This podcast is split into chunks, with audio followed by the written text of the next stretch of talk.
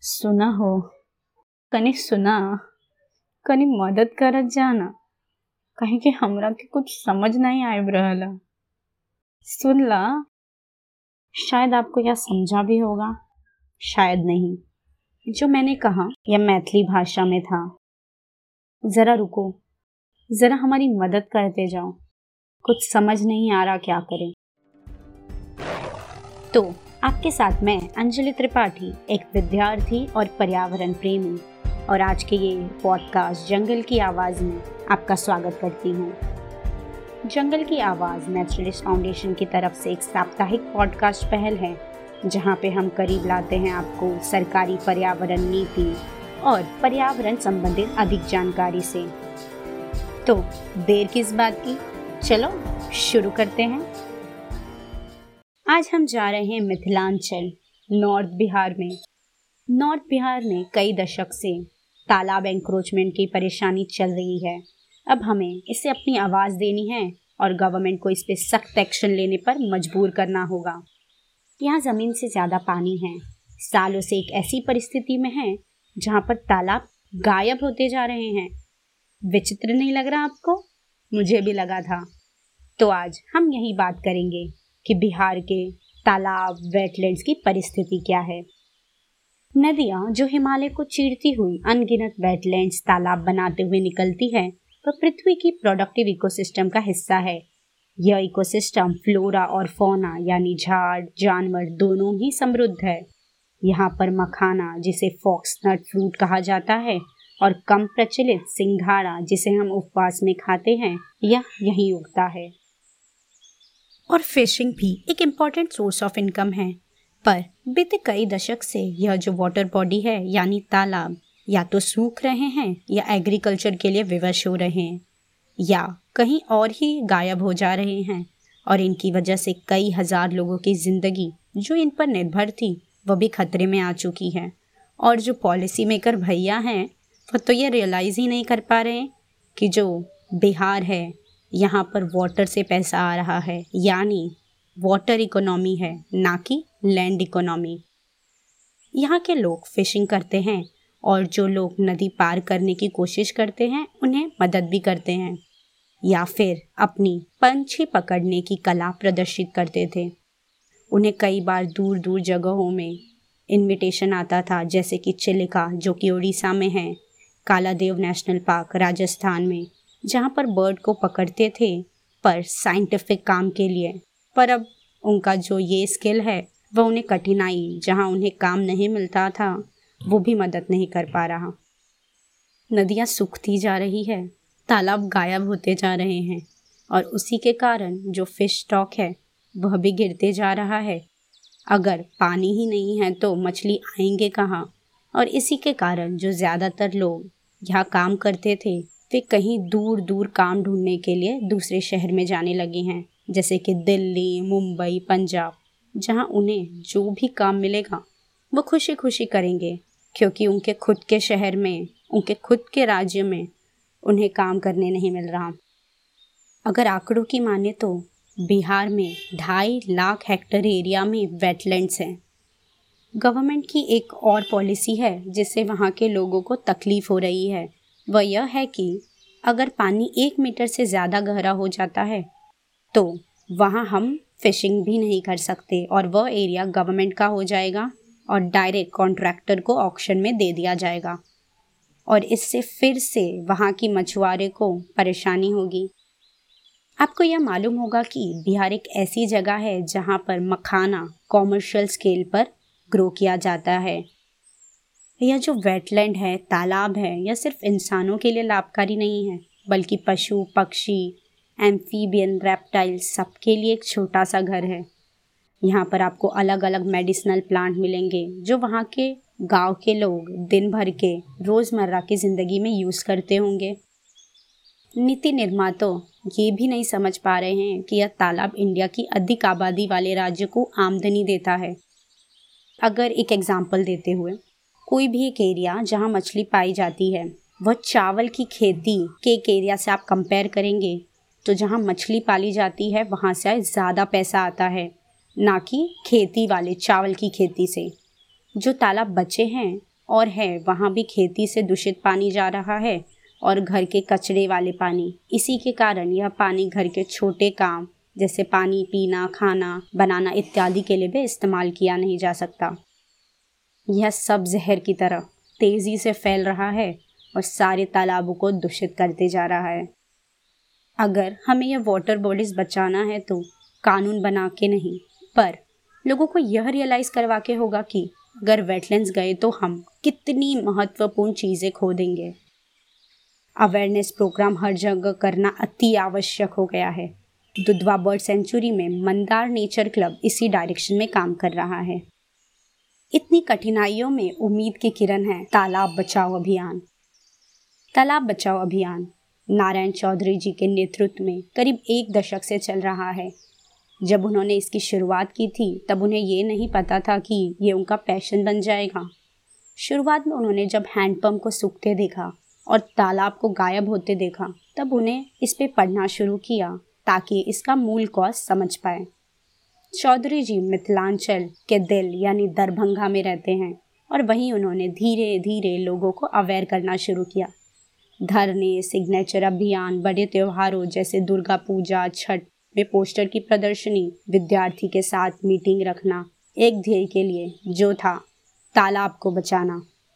उनके यह प्रयासों ने बहुत लोगों को तालाब बचाने की ओर शिक्षित किया। अब के समय में वहाँ के लोकल, चाहे वह गाँव के हो या शहर के दोनों सामने से आके जानना चाहते हैं कि वह कैसे तालाब को बचा सकते हैं। इनके यह अभियान में retired DRDO scientist doctor engineer teacher सब जुड़े हुए हैं।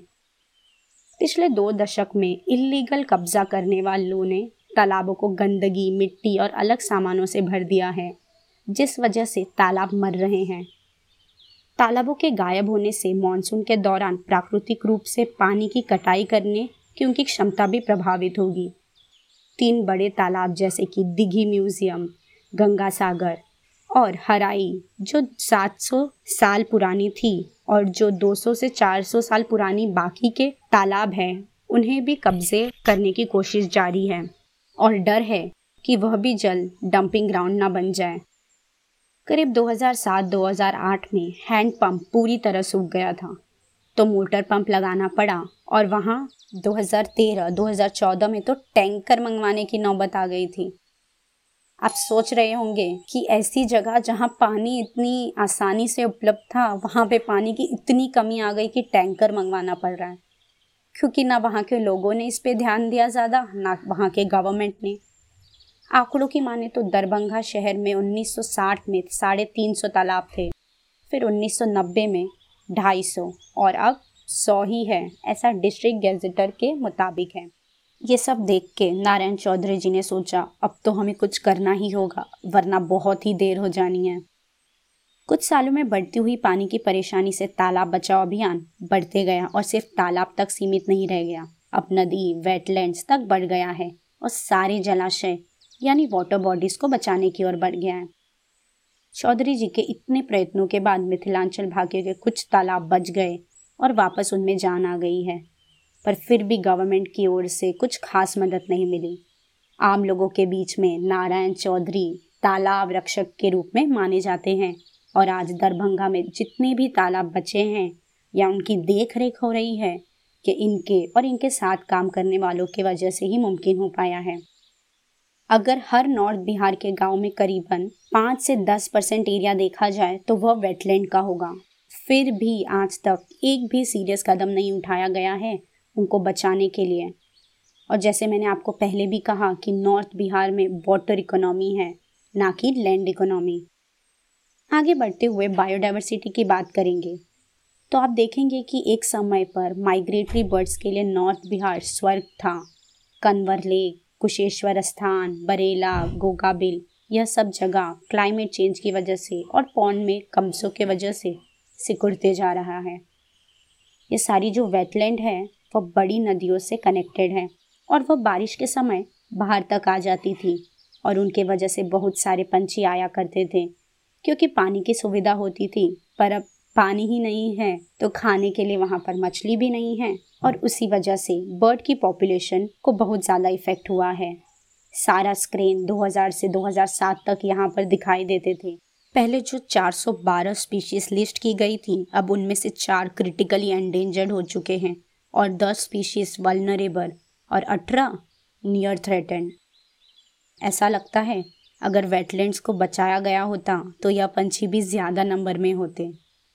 यह सबके कारण कई हैं, जैसे कि क्लाइमेट चेंज हैबिटेट गायब हो जाना हाई टेम्परेचर और कुछ पंछी तो पोचिंग के भी शिकार हो जाते हैं, जैसे कि अलेक्जेंडर पैराकिट जिन्हें ज़्यादातर लोग पेट के रूप में रखना पसंद कर रहे हैं।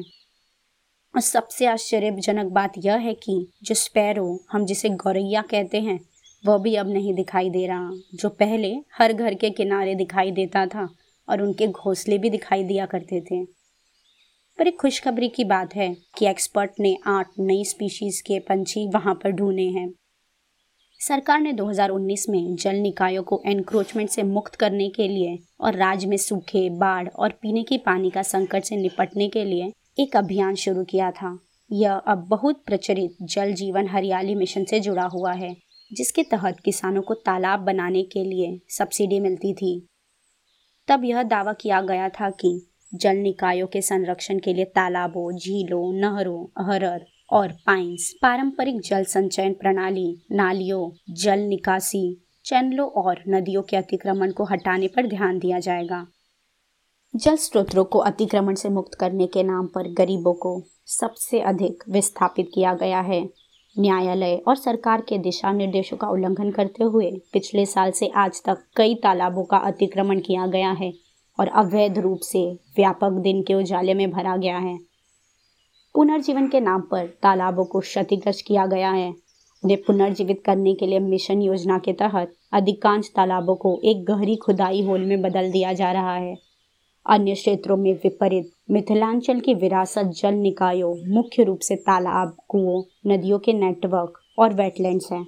लेकिन हम अपनी नदियों और उनकी शाखाओं सबसे अच्छे प्राकृतिक उपहार का प्रबंधन करने में सक्षम नहीं रहे। 2019 में नारायण चौधरी और उनकी टीम ने पारंपरिक कुआओं के रिनोवेशन के नवनिर्माण के लिए एक रिपोर्ट जारी की थी, जो लोगों के पारंपरिक कुओं को रिनोवेट की पहल पर आधारित है। बिहार में इतनी प्रयत्नों के बाद अप्रैल 2020 में ही बिहार गवर्नमेंट ने जियो मैपिंग की शुरुआत की है, जिसे जल करो कहा जा रहा है। इनमें जो वाटर बॉडीज गायब हो गई हैं और जिनकी गायब होने की रिपोर्ट की गई है, यह सबको ढूंढा जा रहा है। जियो मैपिंग में वह ट्रेस करेंगे और आइडेंटिफाई करेंगे वाटर बॉडीज़ को और आगे मदद होगी वाटर हार्वेस्टिंग और तालाब बचाने में। Bihar remote sensing application centre BIRSAC को जियो मैपिंग का काम दिया गया है। यह काम पहले से ही चालू था, लेकिन वर्किंग में फ़िलहाल में लाया गया है। जियो मैपिंग हर साल बारिश के पहले और बारिश के बाद किया जाएगा, और जो इतने सालों में वाटर बॉडीज़ गायब हुई है, उन्हें भी ढूंढा जा रहा है। इससे यह पता चलेगा कि एग्जैक्टली exactly कितनी वाटर बॉडीज़ या तालाब वेटलैंड बिहार स्टेट में पाए जाते थे। यह मैपिंग इस साल के बारिश से चालू हो गया है, पर इसके नतीजे अभी तक पब्लिकली अवेलेबल नहीं हैं। उम्मीद है कि इसके रिज़ल्ट आने के बाद जब गवर्नमेंट को पता चलेगा कि इतने तालाब को अवैध तरीके से कब्जे किए गए हैं तो इस बार सच में स्ट्रिक्ट एक्शन लिया जाएगा। बस, अब आपसे मैं अलविदा लेती हूँ। शुक्रिया हमारा यह पॉडकास्ट सुनने के लिए। अगर आपको यह पॉडकास्ट पसंद आया हो तो लाइक शेयर और सब्सक्राइब करना ना भूलें। और हमें आप पेट्रियन से भी मदद कर सकते हैं। धन्यवाद।